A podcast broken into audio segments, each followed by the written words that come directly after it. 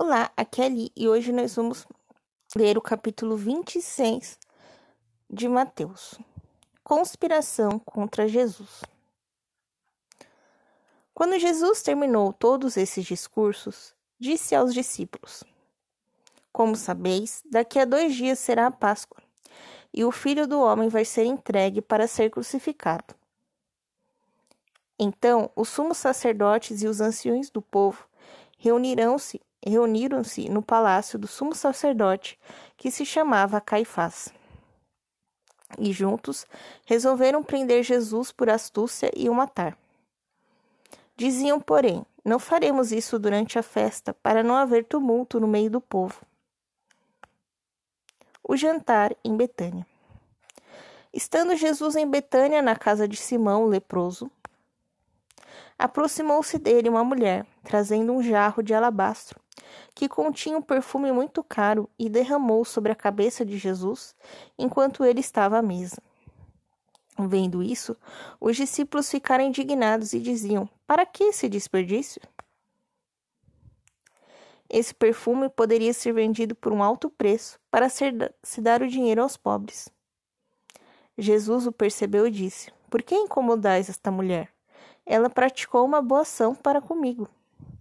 Com efeito, pobre sempre tereis convosco, mas a mim nem sempre tereis. Derramando esse perfume sobre meu corpo, ela o fez em vista de meu sepultamento. Na verdade vos digo, em toda a parte onde for pregado este evangelho, no mundo inteiro, também será contado em sua memória o que ela fez. Judas prepara a traição. Então um dos doze, chamado Judas Iscariotes, foi encontrar-se com os sumos sacerdotes. E lhes disse: Que me dareis se eu vos entregar Jesus? Eles lhes pagarão trinta moedas de prata. E desde aquela hora procurava uma boa ocasião para entregá-lo. A última ceia. No primeiro dia dos ázimos, os discípulos aproximaram-se de Jesus e perguntaram: Onde queres que te preparemos a ceia pascal? Respondeu ele: Ide à cidade, à casa de certo homem, e dizei-lhe: O mestre manda dizer-te: Meu tempo está próximo. É em tua casa que vou celebrar a Páscoa com meus discípulos. Os discípulos fizeram como Jesus lhes ordenara e prepararam a Páscoa. Ao cair da tarde, ele se pôs à mesa com os doze. E enquanto comiam, disse: Na verdade vos digo, um de vós vai me trair. Eles, muito tristes, começaram a perguntar um após o outro: Por acaso sou eu, Senhor? Ele respondeu: Alguém que pôs a mão no prato comigo, é esse que vai me trair. O filho do homem vai, como a respeito dele está escrito. Mas infeliz daquele pelo qual o filho do homem é traído. Para ele seria melhor nunca ter nascido. Então Judas, que entregá-lo, perguntou por sua vez: Acaso sou eu, mestre? Tu o disseste, respondeu Jesus. Enquanto comiam, Jesus tomou o pão, pronunciou a bênção, partiu e deu aos seus discípulos, dizendo: Tomai e comei, isto é meu corpo. Depois tomou um cálice, deu graças e passou a eles, dizendo: Bebei dele todos. Pois este é o meu sangue, o sangue da aliança, que é derramado por muitos para a remissão dos pecados. Eu vos digo: não beberei mais deste fruto da videira, até o dia em que eu beber convosco de novo, no reino de meu Pai. Anúncio da negação de Pedro. Depois de cantarem um hino, saíram para o Monte das Oliveiras. Então Jesus lhes disse: Esta noite vós todos ireis cair por minha causa, porque está escrito: Ferirei o pastor, e as ovelhas do rebanho se dispersarão. Mas depois de haver ressuscitado, irei à vossa frente para a Galiléia. Pedro, tomando a palavra, disse-lhe: Mesmo que todos caiam por tua causa, eu jamais cairei. Respondeu-lhe Jesus: Na verdade te digo, Nesta mesma noite, antes que o galho cante, tu me negarás três vezes. Pedro replicou: Mesmo que eu tenha que morrer contigo, não te negarei. E todos os discípulos diziam a mesma coisa. A agonia no horto.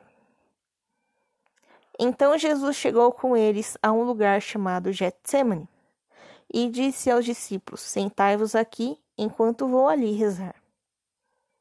Levou consigo Pedro e os dois filhos de Zebedeu. Começou a sentir a tristeza e a angústia. Disse-lhes então: Minha alma está numa tristeza mortal. Ficai aqui em vigília comigo. E indo um pouco adiante, prostrou-se com o resto em terra e rezou: Meu pai, se for possível, afastai de mim este cálice, mas não aconteça como eu quero, mas como vós quereis. Ao voltar para perto dos discípulos, encontrou os discípulos dormindo e disse a Pedro: Então não fostes capaz de ficar em vigília comigo durante uma hora? Vigiai e rezai para não cairdes na tentação, porque o espírito está disposto, mas a natureza é fraca. Retirando-se de novo pela segunda vez, rezou: meu pai, se este cálice não pode passar sem que eu beba, que vossa vontade seja feita. Em seguida, voltou e encontrou-os outra vez dormindo, pois eles tinham os olhos pesados de sono. Deixando-os, retirou-se e rezou pela terceira vez, repetindo as mesmas palavras. Depois voltou para junto dos discípulos e disse: Agora podeis dormir e descansar. Está chegando a hora e o filho do homem vai ser entregue às mãos dos pecadores. Levantai-vos, vamos, está perto aquele que vai entregar-me. Prisão de Jesus. Enquanto ainda estava falando, chegou Judas, um dos doze, acompanhado de uma grande multidão armada de espadas e paus, enviada pelos sumos sacerdotes e pelos anciãos do povo. O traidor combinara com eles um sinal, dizendo: Aquele que eu beijar, é ele, prendei E logo aproximando de Jesus, disse: Salve, mestre, e o beijou. Mas Jesus lhe disse: Amigo, estás aqui para isso? Avançando então, agarraram Jesus e o prenderam. Um dos que estavam com Jesus puxou a espada e feriu o empregado do sumo sacerdote, cortando-lhe uma orelha. Mas Jesus lhe disse: Reponha a espada em seu lugar, pois todos os que pegam da espada pela espada morrerão. Pensas que eu não poderia ligar a meu pai, que me mandaria agora mesmo mais de doze legiões de anjos? Então, como se cumpririam as escrituras segundo as quais isso deve acontecer? Naquela hora, disse Jesus às multidões: Viestes prender-me com espadas e paus, como a um ladrão. Todos os dias eu me assentava no templo, ensinando, e não me prendestes. Mas tudo isso aconteceu para se cumprir as escrituras dos profetas. Então todos os discípulos o abandonaram e fugiram. O processo diante de Califás. Os que prenderam Jesus levaram na casa do sumo sacerdote Caifás, onde os escribas e os anciões estavam reunidos. Pedro o seguia de longe até o pátio do sumo sacerdote e, entrando lá, sentou-se junto com os empregados para ver como aquilo ia terminar. Os sumos sacerdotes e todo o sinédrio procuravam um falso testemunho contra Jesus, a fim de condená-lo à morte. Mas não encontravam nenhum, embora se tivesse apresentado muitas testemunhas falsas. Por fim, apresentaram-se duas que afirma destruir o templo de Deus e reconstruí-lo em três dias. Levantando-se então, perguntou-lhe o sumo sacerdote: Nada responde ao que eles depõem contra ti? Jesus, porém, continuava calado. Então o sumo sacerdote lhe disse: Eu te conjuro pelo Deus vivo que nos diga se és o Messias, o Filho de Deus. Jesus respondeu: Tu dissestes, e digo mais. De agora em diante vereis o Filho do Homem sentado à direita do Poderoso e vindo sobre as nuvens do céu. O sumo sacerdote então rasgou as vestes, exclamando: Blasfemou? Para que precisamos de mais testemunhas? Acabaste de ouvir a blasfêmia?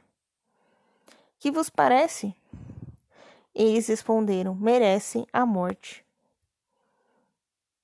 Começaram a cuspir-lhe no rosto e a dar-lhe botetadas, dizendo: Mostra que és profeta, ó Messias, quem te bateu? As negações de Pedro. Entretanto, Pedro estava sentado lá fora no pátio. Chegou perto dele uma empregada e disse: Tu também estavas com Jesus, o Galileu? Ele, porém, negou na presença de todos, dizendo: Não sei de que estás falando. Quando ia para a porta de entrada, uma outra ouviu e disse aos que lá estavam: Este aí estava com Jesus de Nazaré. Ele negou outra vez, jurando: Eu nem conheço este homem. Pouco depois, os que lá estavam se aproximaram e disseram a Pedro: De fato, tu também é um deles, pois teu sotaque não nega. Pedro então começou a praguejar e a gerar. Não conheço esse homem, e na mesma hora um galo cantou. Então Pedro lembrou-se do que Jesus dissera: Antes que o galo cante, tu me negarás três vezes. E saindo, chorou amargamente. Amanhã iremos ler Mateus capítulo 27. Um beijo, um abraço, que a paz de Cristo esteja convosco e o amor de Maria.